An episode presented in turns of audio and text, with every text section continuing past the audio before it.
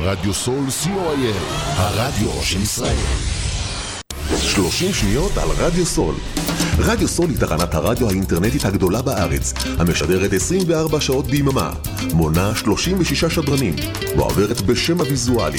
רדיו סול משדר במגוון סגנונות מוזיקה, מגוון גדול של תוכניות, אקטואליה, תרבות, הובאות לייב באופן, מיסטיקה ודרך חיים, יהדות וסקירת אירועים הישר מהשטח. ניתן להאזין לרדיו סול באפליקציית רדיו סול ישראל או באתר האינטרנט radiosol.co.il. רדיו סול COIL, הרדיו של ישראל. עמותת קול נותן, המרכז לסיוע חברתי.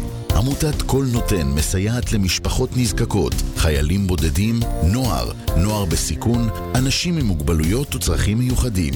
העמותה מקימה תוכניות סיוע והשרה בתחום התקשורת והמוזיקה, ומקרבת בין תרבויות במגזרים השונים. תרומתכם קטנה כגדולה, יכולה לסייע לאלפי אנשים. לתרומות חייגו עוד היום, 03-677-3636. עמותת קול נותן, המרכז לסיוע חברתי. קול נותן, המרכז לסיוע חברתי.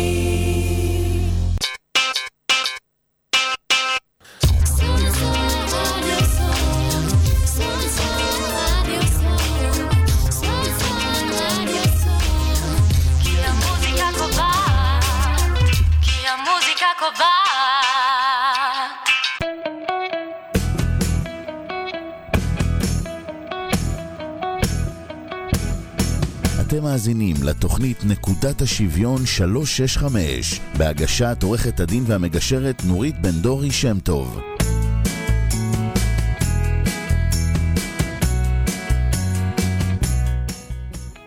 בוקר טוב, נקודת השוויון 365. כל שבוע תוכנית שקשורה בשוויון מגדרי, שוויון הזדמנויות בין גברים ונשים, העלאת מודעות ויצירת שינוי. אני נורית בן דורי שם טוב, עורכת דין מגשרת, מרצה בתחום הגישור והתקשורת המתקדמת, מומחית לתודעה, מודעות ונפש האדם ופעילה חברתית. אני רוצה להזמין את כולכם ואת כולכן להזין ולצפות בתוכנית דרך האתר הרשמי שלנו www.radiosol.co.il ודרך עמוד הפייסבוק והאפליקציה של רדיו סול, שזמינים גם בניידים, וגם בספוטיפיי. אני זמינה עבורכם ועבורכן גם בטלפון של התחנה, שמספרו 03-677-3636, ובוואטסאפ שלנו לשליחת מסרונים שמספרו 053-807-1213. אז היום איתנו אורנה צח-גלרט. אורנה tzach-glaert. אורנה היא רואת חשבון, יועצת ומרצה בתחומי ביטוח לאומי, מייצגת בביטוח לאומי חברות, עצמאים, בעלי הכנסות, יושבת ראש ועדת הקשר הארצית של לשכת רואי החשבון עם הביטוח הלאומי, ונדבר על זה, כי זה שם מפוצץ, והתפקיד, לפחות בתקופת הקורונה, היה אפילו מפוצץ יותר, הייתי אומרת. אפילו מפוצץ יותר, ממש ראש ממשלה לנושא ביטוח לאומי. בנוסף, גם נציגת הלשכה בכנסת ובחקיקה, בנושא הביטוח הלאומי, ובנוסף, עם כל זה, יש לך PhD לרפואה טבעית מאוניברסיטת קליפורניה, ולמדת במשך שנים שיטות רבות ומגוונות בקשר עם נפש האדם. הכל אמת. אז אורנה, לפני שאנחנו נתחיל לדבר, אני רוצה לציין כמה דברים שקרו השבוע בנושאי השוויון המגדרי, או החוסר שוויון מגדרי. יוצא שבעצם, לפחות בכנסת, נשים יורות לעצמן ברגל. הקואליציה מקדמת את פירוק הרשות לקידום מעמד האישה והופכת אותה לגוף פוליטי. ובעצם כל ההתקדמות שהושגה בשלטון הקודם מבוטלת. נשים שנוהגות באוטובוס מוצאות את עצמן מוקצות ומודרות, לא יכול להיות. מקודם חוק שמעביר סמכות לדיון במזונות מבית המשפט לענייני משפחה לבית הדין הרבני, מה שיאפשר לרבנים להגיד לאישה, גברת, אם את לא עושה שלום בית, את לא מקבלת מזונות, וככה לכפות על נשים שלא להתגרש. בקיצור, גם נציב שירות המדינה, דניאל הרשקוביץ, הורה לאחרונה להפסיק לפרסם מכרזים עם לוחסן שפונה לנשים ולגברים, ומבקש לכתוב את המכרז רק בלשון זכר, כי זה מה שהאקדמיה ללשון מבקשת. פתאום חשוב לו אקדמיה ללשון. ואנחנו הולכות אחורה, ומה שקורה זה שהשלטון איבד את זה, והיום זה התפקיד שלנו, אנשים, האזרחיות, האזרחים, ביחד לעמוד על הזכות לשוויון הזדמנויות בתחומים השונים. ואני חושבת שאת אחת הנשים שזה בדיוק מה שאת עושה. ואני רוצה שתשתפי אותנו איך בעצם את עשית את זה, כי זה מה שהצטרכו אנשים לעשות מהיום והלאה, בעצמן, בלי לגיטימציה שלטונית. אז בואי תספרי לנו, אני רוצה קודם כל שנדבר על למה דווקא ראיית חשבון, כי גם ראיית חשבון זה לא מקצוע שנשים מוסללות אליו באופן שוטף, ויש חצי נשים וחצי גברים בפקולטות, בטח לא בתקופה שאת למדת, ונמשיך הלאה אחר כך לביטוח לאומי. וואו, את נוגעת. רק אם כבר, אז תוסיפי שאני תורמת לשדולת הנשים. יש לנו את אגודת הידידות, ואנחנו תורמות, ואנחנו דואגות, ככה שזה אחד הדברים שאני עושה. ואת מחזירה אותי הרבה מאוד שנים אחורה. אני בת לשני יוצאי שואה מדהימים, שכל החיים שלהם ראו רק קדימה. אבל זה היה ברור שאנחנו צריכים לדאוג לעצמנו. וזה מה שהוביל אותי. אני מכיתה ה' מלמדת שיעורים פרטיים. ואיך אומרים? אני צריכה לדאוג לעצמי. וזה לא משנה אם אני בחורה, או בחור, או גבר, או אישה. אני אדאג לעצמי. היום אני כבר יודעת שהראש הזה הוא לא מדויק, כי אפשר לבקש עזרה. אבל אז זה לא כל כך היה אצלי בראש. והחלטתי שאני רוצה להיות מותג. זאת אומרת, הדרך היחידה שלי, בעצם להגיע, אני כבר אספר לך, אבל הרעיון הזה, שהיה לי ברור שאני, אז היינו בלימודים בערך כל בת על 8 בנים. זאת אומרת, דרך אגב, זה היה פינוק מאוד, כן? אבל זה לא היה פשוט, והיה לי ברור אז שאני לא אתקדם בצורה קלה להיות שותפה במשרד גדול או משהו כזה, ולכן מלכתחילה הלכתי ונהייתי עצמאית בעצמי. ואז נשאלת השאלה איך רואת חשבון קטנה, כמו כולם, הופכת להיות משהו. ואת יודעת מה זה מקריות, אין הרי מקריות, כי כשהבן אדם מוכן והוא קופץ על ההזדמנות, אז המקריות תמיד קורית, כי ההזדמנות כל הזמן יש, רק צריך לתפוס אותם. אני לא חושבת שרוב רואות החשבון רוצות להיות מותג, אני חושבת שזה איזשהו רצון שלך, שמשך לך את יודעת, את ההזדמנויות שאת... ברור, אבל תראי מה קרה. על זה אני אומרת, מה ההזדמנות? אני הייתי בוועדת השתלמויות. אני זאת שהייתי בין היתר, עשיתי בין היתר השתלמויות לרואי החשבון.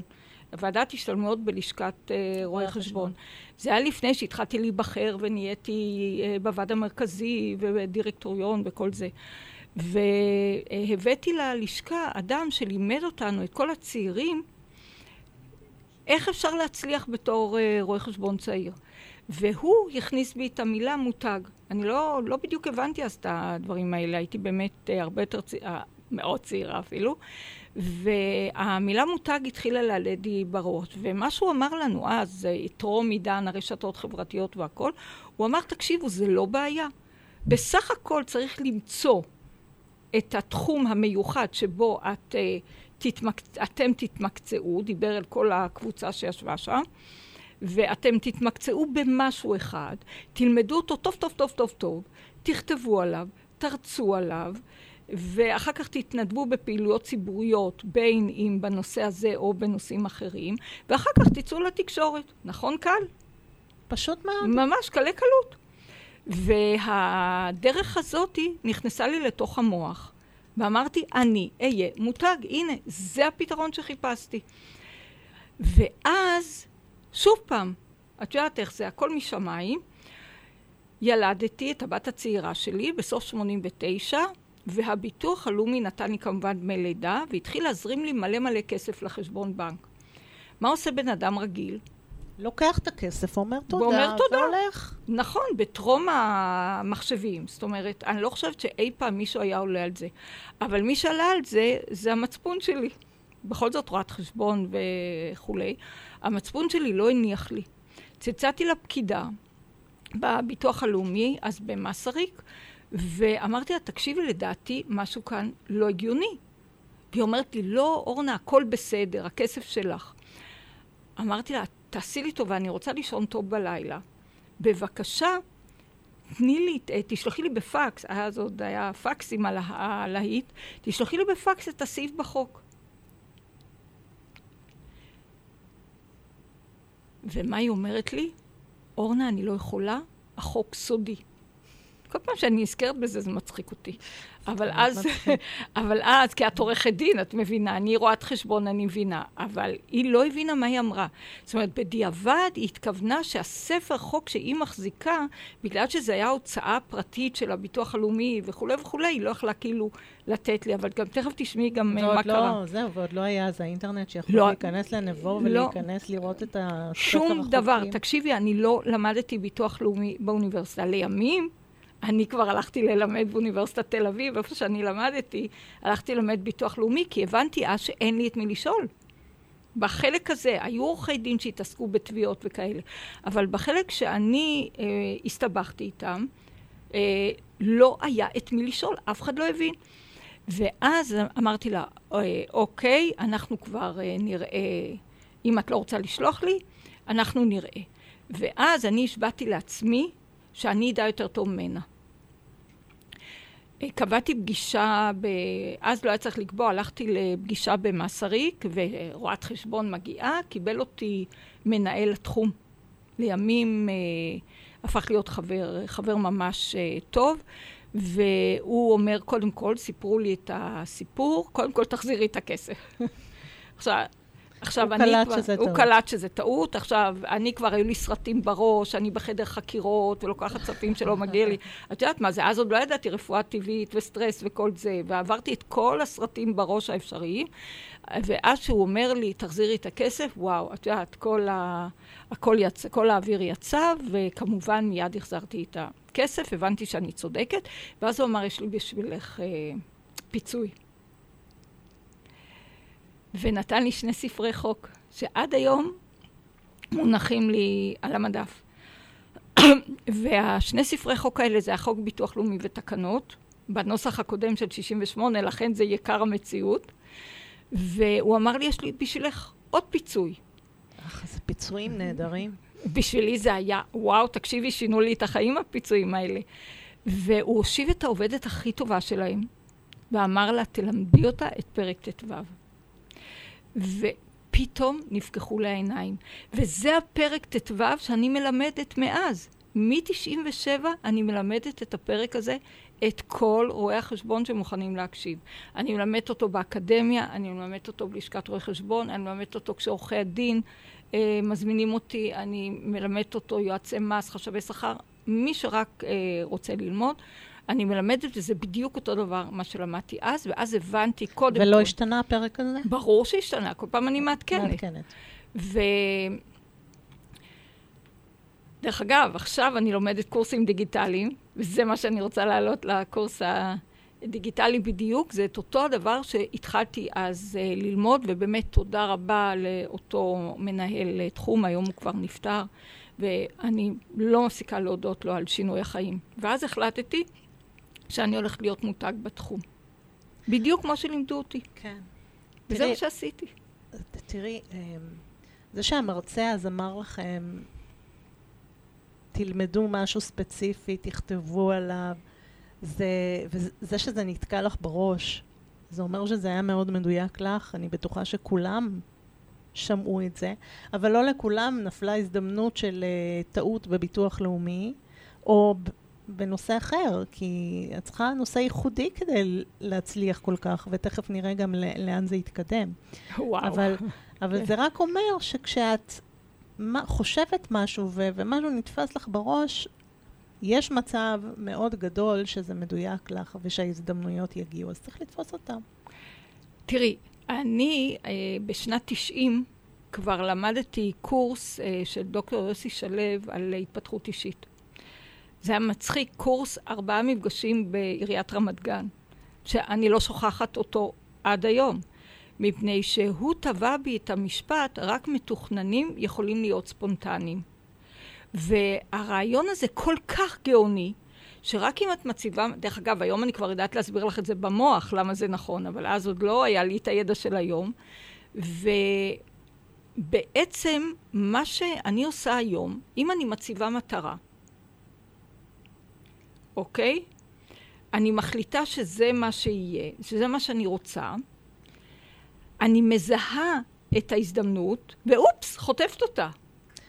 בדיוק, זה מה שאני אומרת. קודם כל הרצון. זה גאוני. נכון? וזה קל גם. וככה זה עובד. וזה קל. כשהרצון הוא נכון ומדויק לנו, אז ההזדמנויות מגיעות, ומה שאנחנו צריכות לעשות פשוט לתפוס אותם. לתפוס. ולא לפחד, כי הבעיה שלנו באנושות זה שאנחנו פוחדות. תקשיבי, הפחד הוא לא פחד מההזדמנות. הפחד הוא פחד מהשינוי, מהכישלון, מההצלחה. זה, עם זה אני יכולה לדבר איתך שעות, כי זה האמונות שיש לנו במוח, וזה כבר עולם אחר, שאם תרצי אפשר לפתח אותו בכיף ענק. אנחנו נראה לאן נגיע בתוכנית, כי הזמן שלנו קצר, ואני יכולה לדבר איתך שבועות. אז בואי נתחיל, אני רוצה שנשמע את שיר הראשון של אחינועם ניני, החיים יפים. נכון. החיים באמת יפים, והשיר הזה מהמם. ואחר כך נחזור ונדבר על כל הדברים. באהבה.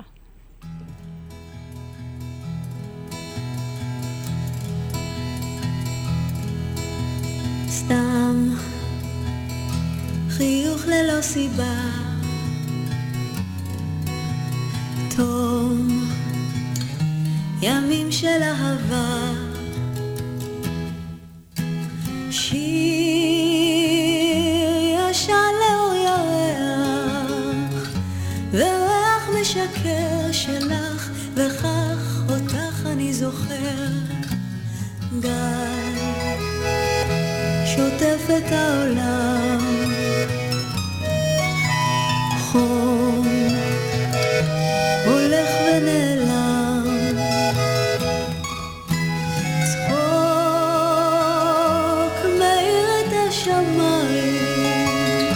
מזכיר שהמשחק נמשך, והחיים יפים כל כך.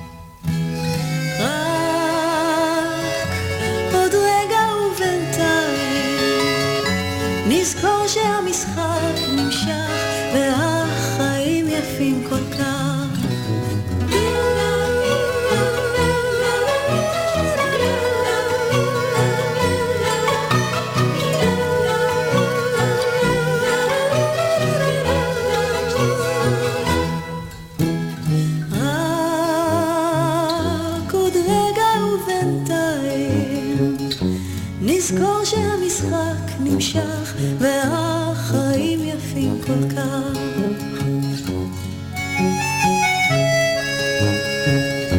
נזכור שהמשחק נמשך והחיים יפים כל כך.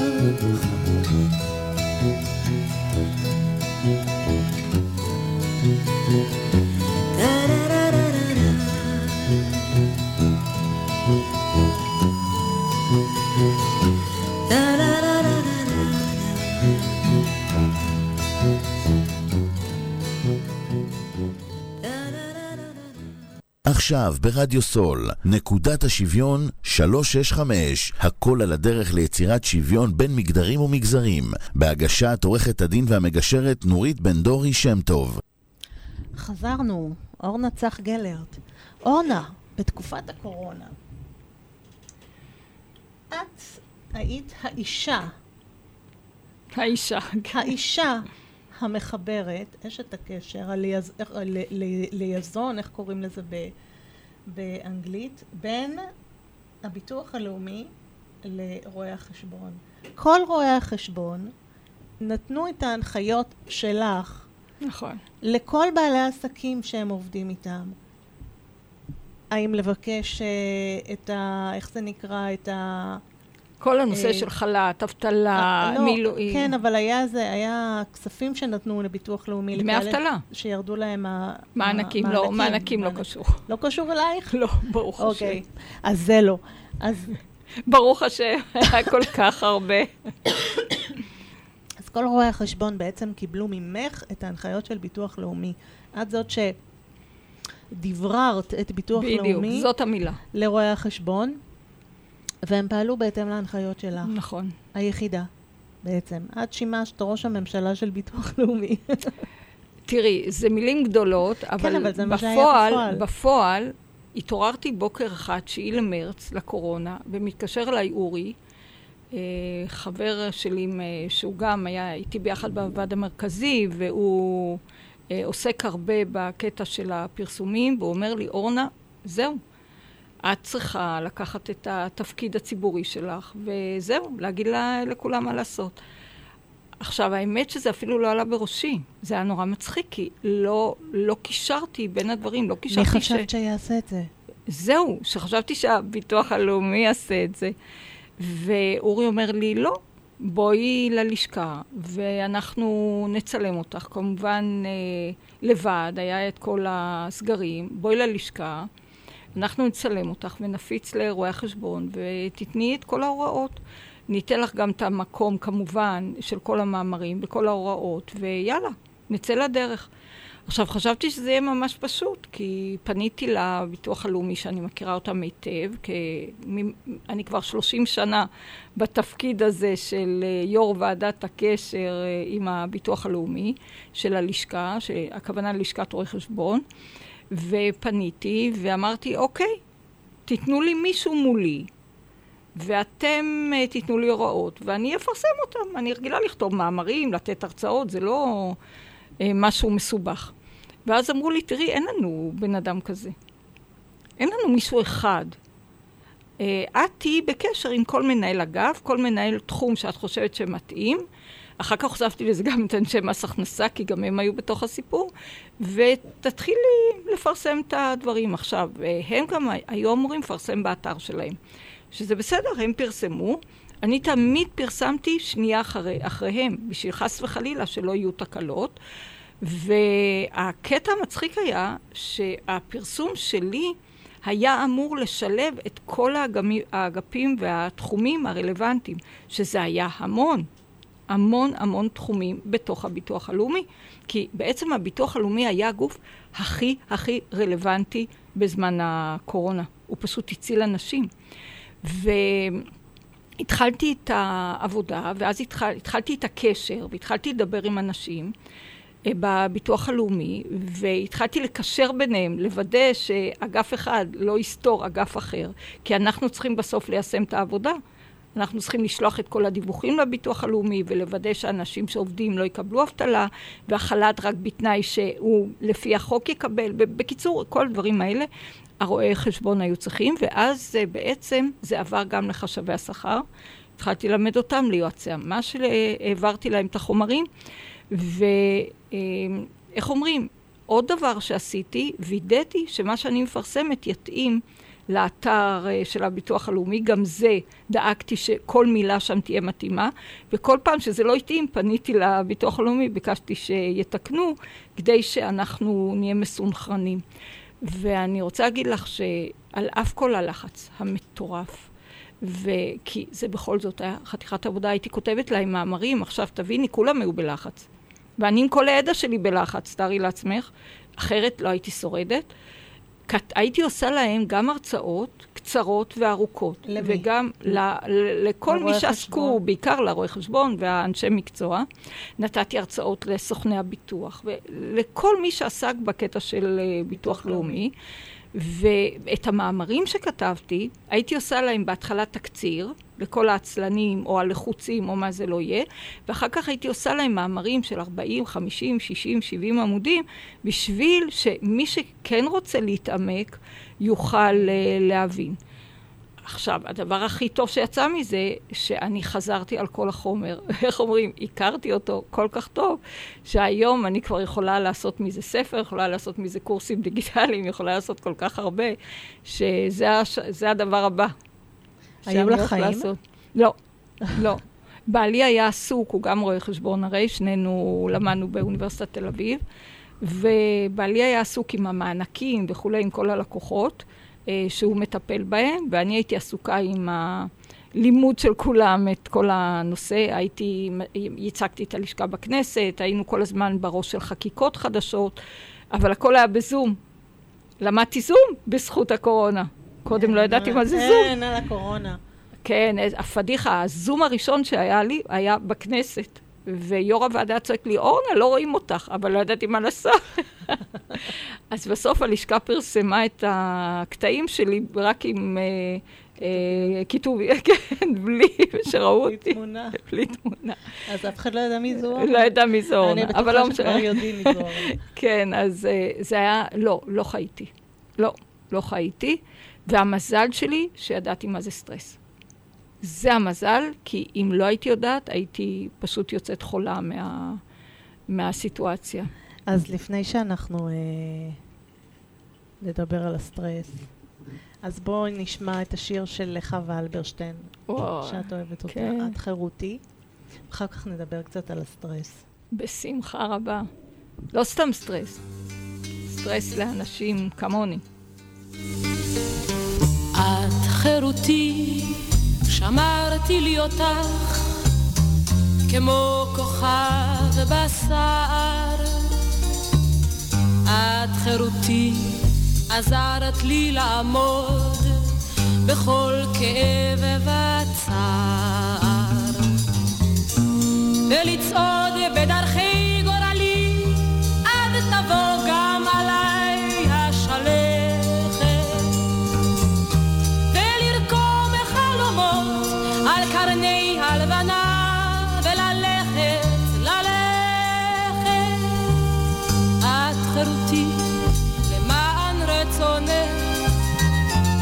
את שבועותיי הפרתי, את חירותי לשמור בריתי איתך, את חולצתי מחרתי.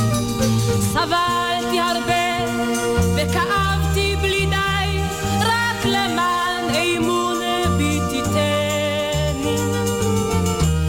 נטשתי ארצי וטובי ידידיי, ושלך רק הנני.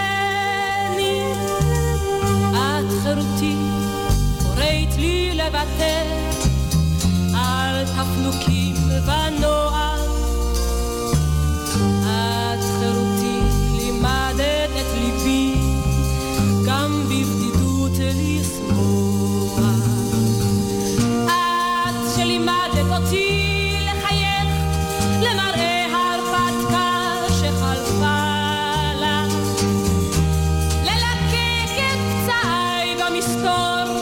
ולקום וללכת לי הלאה.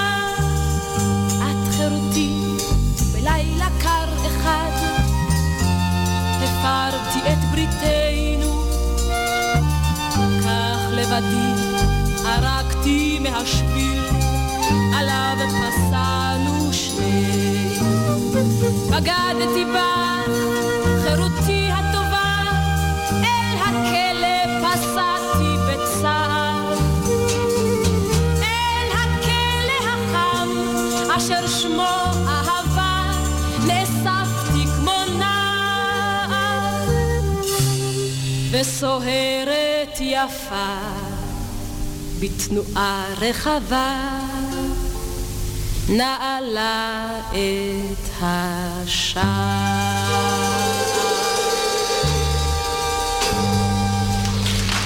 עכשיו ברדיו סול, נקודת השוויון 365, הכל על הדרך ליצירת שוויון בין מגדרים ומגזרים, בהגשת עורכת הדין והמגשרת נורית בן דורי שם טוב. חזרנו, אורנה צח-גלרט. אורנה. זה לא מובן מאליו שאישה רואת חשבון מומחית בביטוח לאומי שכל המדינה פולה אליה כשהיא צריכה משהו בביטוח לאומי הולכת ומתחילה ללמוד רפואה טבעית באוניברסיטת קליפורניה בארצות הברית. כאילו מה? מתי נפל לך הסימון ש... יש דברים נסתרים שמפעילים אותנו, שיש להם חשיבות אדירה לחיים שלנו כאן, מתי התחלת לחפש אותם? כאילו, מה קרה? לא הספיק לך מה שהיה לך? הספיק. אין ויכוח שהספיק. הייתי טובה, וידעתי את המקצוע שלי, והייתי מומחית, והרציתי, וכתבתי, וכולי. אבל הייתי לחוצה. זה שבקורונה הייתי לחוצה, אבל ידעתי כבר, זאת אומרת, ידעתי מה לעשות, ידעתי איך להרגיע. לא, אתה היית לחוצה עוד לפני הקורונה, בעבודה שלך? הייתי מאוד לחוצה. כרואת חשבון. כן, הקטע הזה של לא לטעות, ואם אני עושה טעות, זה הלקוחות שלי אוכלים אותה, ולדעת הכי טוב, ובכלל, אני רוצה להיות תמיד... עם המון המון ידע, ולמדתי המון קורסים, ולימדתי הרבה. החיים לא היו פשוטים. גידלנו שתי בנות, גם איגל רואה חשבון עם משרד. תקשיבו, איך אומרים? החיים היו די לחוצים, ואיך אומרים? התגובות שלי היו בהתאם. היום אני יודעת את זה. אז לא הבנתי. לא הבנתי שהסטרס הזה הוא משהו שהוא מנגנון טבעי, שנועד להציל אותי, והוא בעצם... גומר אותנו, גומר את החיים שלנו. אבל דבר אחד ידעתי שאני צריכה לסמוך על האינטואיציה שלי. אבל אז אפילו לא הבנתי מה זה אינטואיציה. אמא שלי הייתה מדהימה, היא חיה לאינטואיציות, ואני לא הבנתי מה זה. היום אני כבר מבינה, אבל פגשתי באופן מקרי בחור. אני לא אספר לך איך פגשתי אותו, כי זה גם, אצלי כל דבר זה לא, סיפור. לא, כי זהו, אני יודעת, הסיפורים שלך ארוכים, אז תתני לנו את הפאנצ'ים. אז פגשתי אותו, והוא אמר שהחלום שלו ללמוד אצל אילון בן יוסף. ואמרתי לו, אוקיי, גם החלום שלי. מה אכפת לי לאמץ חלום של מישהו אחרים, זה כל כך טוב. וככה התגלגלתי לאילון בן יוסף ב-2007. ולמדתי אצלו 5 שנים, וכולל סטאז' מה שאת רק רוצה שקשור למה שהוא לימד, לאינטואיציות ולכתב ולגרפולוגיה ולציורי ילדים ופינוח וכו' וכו'. ואז הבנתי שכל מה שיש לי בראש יוצא לכתב. או לציור או למה שזה לא יהיה. ואז הבנתי שיש הרבה דברים שאני לא מבינה. התגלגלתי, דרך אגב, אילון כל הזמן טען שאני טעיתי במקצוע. שבכלל אני צריכה לעבור לחלק הרוחני, לטיפולי, אני בכלל לא במקצוע, נכון? אבל לא רציתי לעזוב את מה שאני כל כך טובה בו, ואמרתי לאילון, אוקיי, אני אשלב. ומאז זה מה שאני עושה. הצבתי לי את המטרה, וכל מה שאני עושה אני משלבת בין מוח ימין למוח שמאל, לחלק הריאלי, לחלק היצירתי, וככל שאני יכולה, אני גם עושה את זה בעבודה, גם עושה את זה בלימודים, וגם כותבת על זה. בקיצור, איך אומרים? זאת המטרה, וזה בעצם הייעוד שבהתחלה חשבתי שהביטוח לאומי זה הייעוד שלי, אבל השליחות האמיתית שלי זה השילוב הזה בין החלק הימני לחלק השמאלי, בין הריאלי ליצירתי, כל הנושא של האינטואיציות, של ההבנה של המוח, בהיותי רואת חשבון. ותחשבי שאם יש רואה חשבון שלא מאמין בשום דבר בדברים האלה, ושומע אותי כבר 30 שנה או 20 וכמה שנה מלמד אותו ביטוח לאומי, ואני הולכת ללמד אותו על סטרס, אז הוא אומר, רגע, ממנה כדאי ללמוד, כי היא הייתה איפה שאני עכשיו.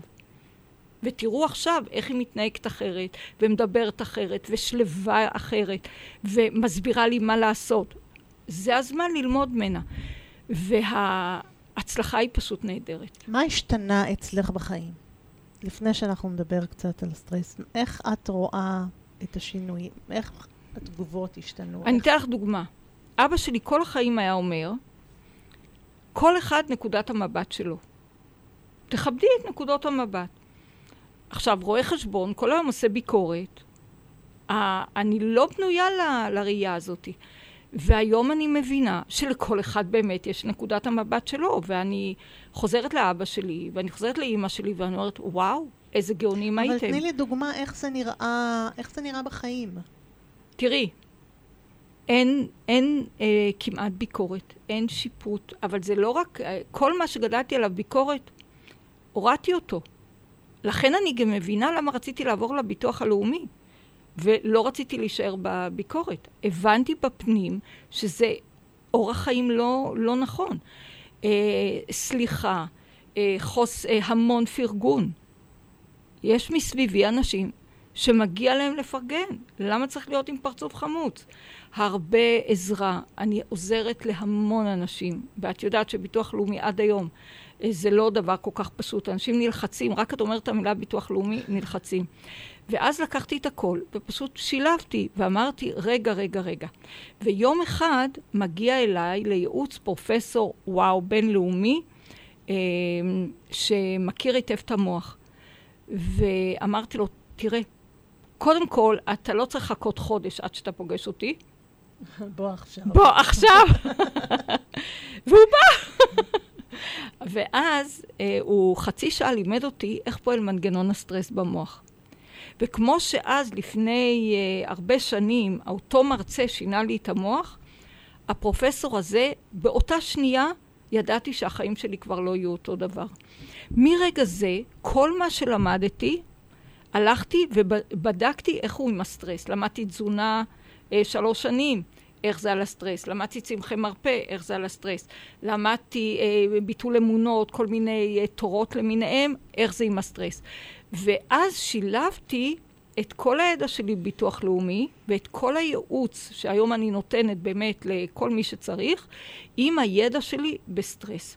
וחזרתי גם לאהבה הראשונה שלי של קריסטלים.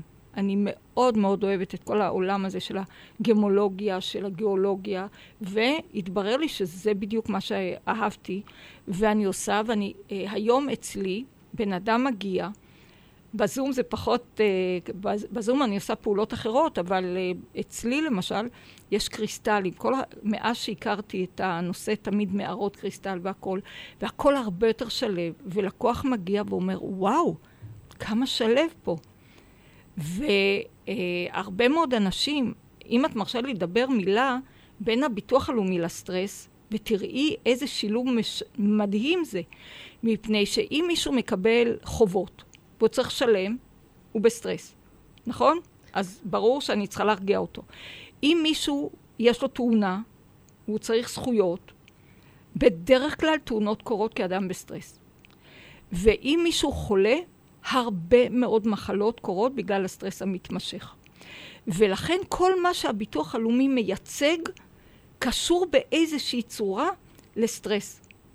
ולכן אם המוטו שלי בחיים זה שילוב תחומי ידע, זה הביטוח הלאומי והמס הכנסה ומשרד הקליטה וביטוח בריאות וכל מה שמסביר שצריך לדעת בשביל לדעת ביטוח לאומי, אז הוספתי עוד נושא, עוד שילוב תחום ידע שהוא הבנת הסטרס, וכמובן הרפואה הטבעית, שמי שלא חי כמו שצריך, הוא בסטרס, שזה מובן מאליו. היום אני יודעת את זה. ושיניתי הכל, שיניתי תזונה, שיניתי את האורח חיים. באמת, עשיתי חיים אחרים. אני חושבת שמה שאת אומרת בעצם זה ש... אין, זה לא נושא אחר. כי כל מי שמגיע לביטוח לאומי וצריך את השירותים של ביטוח לאומי, הוא מגיע לביטוח לאומי כתוצאה מאיזשהו סטרס. בין אם הוא מפוטר מהעבודה, בין אם הוא חולה, בין אם זה תאונת דרכים, בין שנגרמו, כי מלכתחילה הוא היה בסטרס, וזה יצר עוד סטרס, ואז הוא מגיע לביטוח לאומי בסטרס. ואנחנו יכולים לנסות לפתור את הבעיה מול ביטוח לאומי, אבל אז בעצם אנחנו פותרות את הסימפטום, ואנחנו יכולות לפתור את הסיבה לפנייה בכלל לביטוח לאומי מלכתחילה, כשאנחנו פותרות את ה... זה גם וגם. את הסטרס. כן, כי כשאנחנו במצב הזה, אז אנחנו כבר בשתי חזיתות, גם בסטרס וגם מול ביטוח לאומי. אז את בעצם מטפלת גם בשורש וגם בסימפטום, כמכלול. זה מדהים. זה מדהים, כי איך אומרים, בן אדם בא לדבר אחד, וקודם כל הוא נרגע. גם בגלל שיש לי את הידע הרב וכולי, זאת אומרת, אני מגיעה מכל הכיוונים, גם פותרת לו את הבעיה, והרבה פעמים גם מביאה כסף. אני מוכרחה לספר לך סיפור שקרה לי לפני הרבה שנים, שזה אחד מהסיפורים שדווקא שינו לי את המוח לכיוון הזה, כי שאלת אותי מה גרם לדברים, ובא אליי מישהי שבעלה נהרג בעבודה. והיא רצתה עזרה לממש את הזכויות שלה. כי את יודעת, לא תמיד אפשר להוכיח את עצם הקשר הסיבתי, בדיוק. ואת זה בדיוק מה שווידאנו שזה יהיה, והיא באמת קיבלה הרבה מאוד כסף מהביטוח הלאומי לכל חייה. ושאלתי אותה, סיימנו את העבודה, כבר הכסף אצלה בחשבון, כבר הכסף מתוכנן להגיע, הכל היה בסדר, ואז אמרתי לה, אוקיי, פגישה אחרונה שלנו, מה את הולכת לעשות עכשיו? כי יכולה לקבל גם חצי קצבת זקנה. אז המוח שלי היה על הקצבת זקנה שלה, היא אומרת לי, תקשיבי, אין לי בעיה לקבל חצי קצבת זקנה, כי אני הולכת לטפל בנכדים. ואז עוד לא היה לי נכדים, היום אני לא בטוח שהייתי יודעת ככה. אבל אני אומרת לה, תגידי, אין לה חלום? עכשיו, אני לא יודעת מה אני אומרת, זה, את יודעת, זה דברים שהיקום אומר לי להגיד, כן. ואני שומעת את עצמי, שואלת אותה, אין לה חלום, והיא אומרת לי, מאיפה את יודעת? היא הייתה בהלם. היא אומרת, כן, החלום שלי ככה וככה וככה. אמרתי לה, 100%, הבאת לך מלא כסף, תתחיל לממש אותו. ואחרי חצי שנה, היא הלכה ממני די בהלם, אחרי חצי שנה אני מקבלת מייל, זה סוג המיילים שאת לא שוכחת בחיים, והמייל כתוב ככה, אורנה, תודה רבה, הצלתי את החיים עבורי, עבור בני משפחתי ועבור הסביבה שלי. וואי, זה מרגש. היא כבר נתנה הרצאה בתחום, כבר התחילה, פתחה עסק בתחום, ואת כל מה שהיא צברה למגירה, והיא לא חלמה עבר לעשות מזה משהו, בעצם הדקה הזאת, הדקה המכוננת המדהימה הזאת, שינתה את החיים שלה. ותראי, זה חיים מדהימים גם מבחינתי, כי אם אני מקבלת אנשים במצבים כאלה, ומתוך האוטומט שלי אני מצליחה לעשות בהם איזשהו שינוי, לא רק שמביאה את התועלת בביטוח הלאומי, אלא גם את השינוי במוח, זה וואו. זה באמת וואו. אני לא חושבת שאת עובדת רק על הסטרס.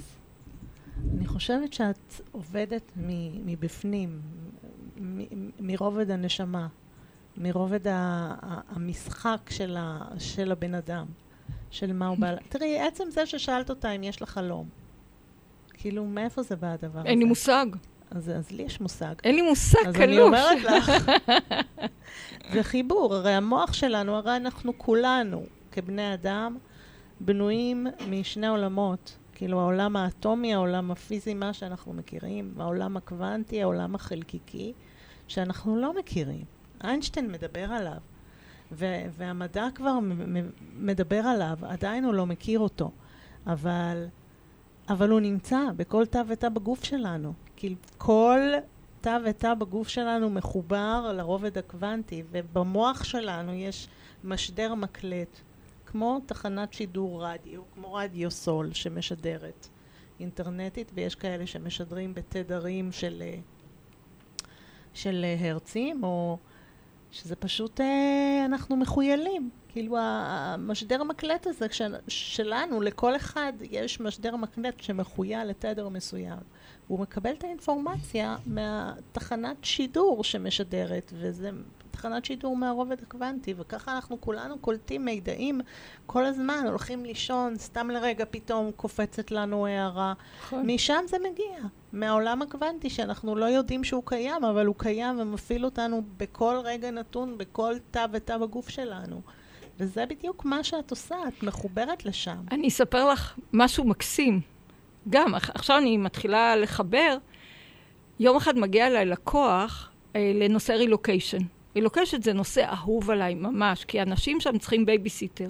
וזה מה שאני נותנת לכל מי שיוצא, נשאר, חוזר. נותנת מעין ליווי ובייביסיטר, שהכל יהיה רגוע בתחומים האלה. ויום אחד בא אליי, ואני שואלת אותו, תגיד, יש לך אלרגיות? עכשיו, מה הקשר בין אלרגיות לרילוקיישן? הוא אומר, את לא מאמינה, 15 שנה אני לא יכול לאכול את זה ולא יכול לאכול את זה. שלחתי אותם למורה שלי, כי יש לי גם תעודה של מטפלת אייפק בחירה, כולל קליניקה של 100 שעות. ואני מכירה היטב את נושא האלרגיות, זה גם הנושא של הדוקטורט שלי בארצות הברית. ואמרתי לו, כן, חשבתי ככה, אני שולחת אותך לזה וזה וזה, למורה שלי, תגיד לו אורנה צח שלך, תקשיבי, 5 פגישות איתו. הוא כותב לי מייל, אורנה, תודה רבה רבה רבה, אין לי אף אלרגיה, עכשיו אני יכול לאכול הכל. עכשיו אני, יש לי 3 שנים לימודי תזונה, כתבתי לו, לא! למה לא? לא לאכול הכל! עכשיו תחשוב טוב טוב. אז זהו, זה... שלא התחיל לאכול שוקולד וזבלים אחרים. לא, שוקולד, בואי, תלוי איזה, אבל זבלים אחרים. שוקולד מריר 90%. לא, אני 70%, אבל זבלים אחרים, כן. זבלים אחרים, את עושים. איך אומרים? כל האי למיניהם. בדיוק. אז לכן, כן, לפעמים יש דברים כאלה שאני, אין לי מושג למה אני אומרת מה שאני אומרת, אבל זה כאילו קולע בול, ומשנה לצד השני את החיים. עכשיו את מבינה? מה אמר בן יוסף? איך קוראים לו? אילון. אילון כן. בן יוסף. זה, הוא אמר את זה, כי הוא ראה את היכולות שלך, אבל זה לא אומר שהיכולות שלך צריכות להיות רק לכיוון הרוחני, זה בדיוק מה שאת עושה, משלבת אותם. השילוב. זה, עם הייעוד שלך, כי הייעוד שלך את רואה, כאילו, את רואה את, את חיה את הייעוד שלך. כן. כאילו, לא סתם קראתי כן. לתוכנית ביטוח לאומי, איך קראתי לתוכנית, הליכה בשביל הייעוד, כי זה... זה ההליכה שלה, בשביל של הייעוד שלך. לא סתם נקלט לך בראש האמירה הזאת של הדוקטור הזה, של המרצה שלך שאמר, תתמקדי בתחום ייחודי. לא סתם קיבלת פתאום כסף לחשבון. לא סתם הרגשת לא נוח שאת לא יכולה לקבל את הכסף הזה. תראי כמה אנשים קיבלו את הכסף בתקופת הקורונה, את המענקים. פשוט לקחו אותם בלי בכלל להתלבט. יש כסף, לוקחים. אחר כך ביקשו מהם להחזיר, אז הם התמודדו עם זה. אבל את לא יכולת, כי זו את, וכי זה מה שמתאים לך למשחק, וזה מה שהביא אותך לאן שהביא אותך. נכון, בזכות זה. תראי כמה התגלגל בזכות זה. כן, ואז גם החיבור הזה לאלון בן יוסף. תקשיבי, היו לי מאז מלא מלא מנטורים. אני לומדת המון, וכל הזמן לומדת דברים חדשים. כל הזמן. והיום הקטע הזה של ההבנה של המנגנון של המוח, הוא משנה חיים. אז בואי, אני רוצה שבכל זאת ניתן טיפים קצת לאנשים על אנחנו יודעים ממה נובע הלחץ. כי בסוף כולנו מסתובבים, במיוחד בתקופה הזאת, תקופה מאוד מאוד לחוצה. בכלל, החיים במדינת ישראל הם חיים לחוצים, ועם הנסיבות הנוכחיות הם עוד יותר לחוצים. איך ניתן להרגיע את הלחץ? אני אתחיל צעד אחד קודם, בסדר? להרגיע זה דבר אחד, אבל ברגע, אני אתן לך את כמה דקות של אותו פרופסור למוח ששינו לי את החיים. בסדר, יש לנו 5 דקות. אז יש לי 2 דקות, ו2 דקות מה עושים. בסדר. הבעיה הכי גדולה שלנו, זה שהמוח שלנו לא מבדיל, בין איום קיומי אמיתי לאיום קיומי מתחזה. והמחשבות שלנו, הם מבחינתו יכולות להיות אותו איום קיומי כמו האריה, דרך אגב, באפריקה פגשתי אריה לפלף. אז בואו ניקח הפיל המפחיד שפגשתי, אוקיי? שוואו. עדיין כולם חושבים שאריה הוא הכי מפחיד. אז לכן אני אומרת את האריה בתור, איך אומרים, הלוויה הרי יותר מפחידה. אבל בעצם, כשאני חושבת על האריה, זה שום דבר. המוח, בגלל המערכת ההישרדותית שלו, שהוא תמיד מפחד שזה נחש, אם לא, את מכירה את זה, שעדיף שיהיה לא נחש ונחשוב שזה נחש, מאשר ההפך, ואז נמות, אז המוח תמיד לוקח את החלק הכי הכי גרוע שיכול להיות. בסדר? ואז המחשבה על הביטוח הלאומי מבחינתו, כי הביטוח הלאומי נחזה כדבר מלחיץ, כי הכל סביבו זה לחץ. את אמרת את זה בעצמך קודם. המוח חושב שזה איום קיומי אמיתי. הבנת את הבעיה הכי הכי גדולה שלנו? כן. ובשנייה שהוא בטוח שזה איום קיומי אמיתי, הוא מפעיל את כל המנגנון שלו. את כולו, הוא לא מפספס שום דבר במנגנון. עם ההורמונים, אני לא אכנס לזה כי אין לי זמן, אני כמובן יכולה ללמד את זה. אתם מוזמנים דרך אגב, לשמוע את זה באתר שלי, יש לי שתי הרצאות לרואי חשבון בנושא הזה, ואז המוח מפעיל את כל התותחים הכי כבדים שלו, נגד מה? מחשבה מלחיצה. אוקיי? עכשיו, לוקח למוח החושב החכם שלנו מלא זמן להבחין שזה מחשבה מלחיצה, ואז הוא מרגיע. אבל מה הבעיה היותר גדולה? שרוב האנשים לא יודעים, לא מאפשרים להגיע למוח החושב בשביל שירגיע. וזהו, וכאן מתחיל בלגן של סטרס מתמשך. והסטרס המתמשך זה הדבר המסוכן לנו. כי ההורמונים בתוך הגוף, המחלות, הבעיות, החוסר תשומת לב, כל עוד אנחנו בסטרס, המוח החושב שלנו, הדם עובר למוח האחורי, למערכת הלימבית שהיא פועלת יותר אינסטינקטיבית, ואז המוח החושב שאנחנו כל הזמן חושבים שהוא בפעולה, לא חושב. הרציונליזם לא פועל, המסקנות לא פועלות, הכל הופך ובעצם מבוצע על ידי הטייס האוטומטי שלנו. אוקיי? ככה זה בנוי, זה אמיתי. זאת אומרת, זה המנגנון. מה הרעיון? הרעיון הוא שאי אפשר להיות בו זמנית, אי אפשר להיות בו זמנית, גם בחלק האוטומטי וגם בלא אוטומטי. אי אפשר. אבל אם אנחנו נהפוך להרגל, בלי הרגל אי אפשר, אבל אם נהפוך להרגל את הסיטואציה הזאת שאנחנו בסטרס, נעשה פעולה כלשהי, אנחנו חוזרים למחשבה. ואז אנחנו יכולים לשלוט ברעיון. ואיך עושים את זה הכי קל בעולם? אני קוראת לזה נשימת רואי חשבון. אוקיי? כל דבר שהוא פעולה. אז עוד, מה זה נשימת רואי חשבון? רק רואי חשבון נושמים. לא, זה רק רואי חשבון אוהבים לספור. אוקיי? עכשיו, ברגע שאני נושמת, ואני גם סופרת, אני לא יכולה להיות באוטומט. אוקיי? זה פעולה. ברגע שאני עושה כל פעולה שהיא, מפטפצת פטפצים, מחייכת, חיוך זה לא בגלל החיוך, חיוך זה שינוי של כל, זה פעולה של כל השרירים הטבעתיים. הרעיון לצאת רגע החוצה ולעשות ריצה סביב הבניין, לעשות הליכה, לעבות את הפרצוף מול הרעיד. לשטוף כלים, לעשות כביסה, כל פעולה. זה קצת בעייתי, כי אם עושים את זה אוטומטי, אז זה כבר התת מודע. אז צריך כל פעולה שהיא מודעת, מפסיקה את המנגנון, והמוח החושב חוזר לפעול, ואז אני שולטת במערכת, ולא המערכת קובעת לי מה לעשות. וואו, זה פשוט שינוי. עכשיו, הסבתות תמיד אמרו תנשמו עד 10, אבל אף אחד לא הבין את המשמעות המדהימה הזאת שלה לנשום, והדבר הכי חשוב, שלשאוף, זאת אומרת, להוציא את האוויר, יותר זמן מלהכניס את האוויר, הספירה היא כמובן עוזרת, ואני בכלל ממליצה ללמוד לנשום. זה בלי שום קשר, ובכלל אני ממליצה להתחיל להבין את המנגנונים במוח. אוקיי? עכשיו, דבר אחרון, אם את נותנת לי עוד דקה, זה על תזונה. לא. נגמר לנו הזמן. אז תזונה, זה הרפואה האמיתית שלנו. אוקיי? מה שבעצם את אומרת זה שאם אנחנו מזינים את הגוף שלנו נכון, אז אנחנו יכולים לצמוח ולהתפתח. מדויק. זה מה שאת רוצה לומר. מדויק.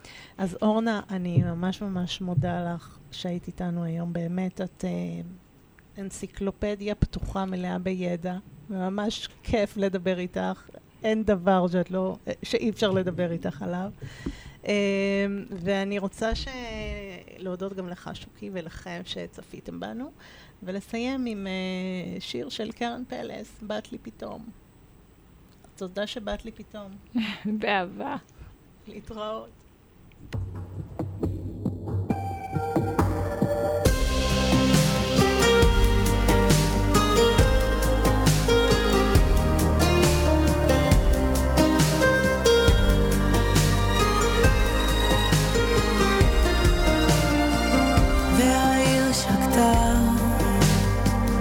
והשמיים התכסו בלטה עד התהום. זו כמעט הייתה שעת בין 40 של חיי, אבל את באת לי פתאום, באת אליי פתאום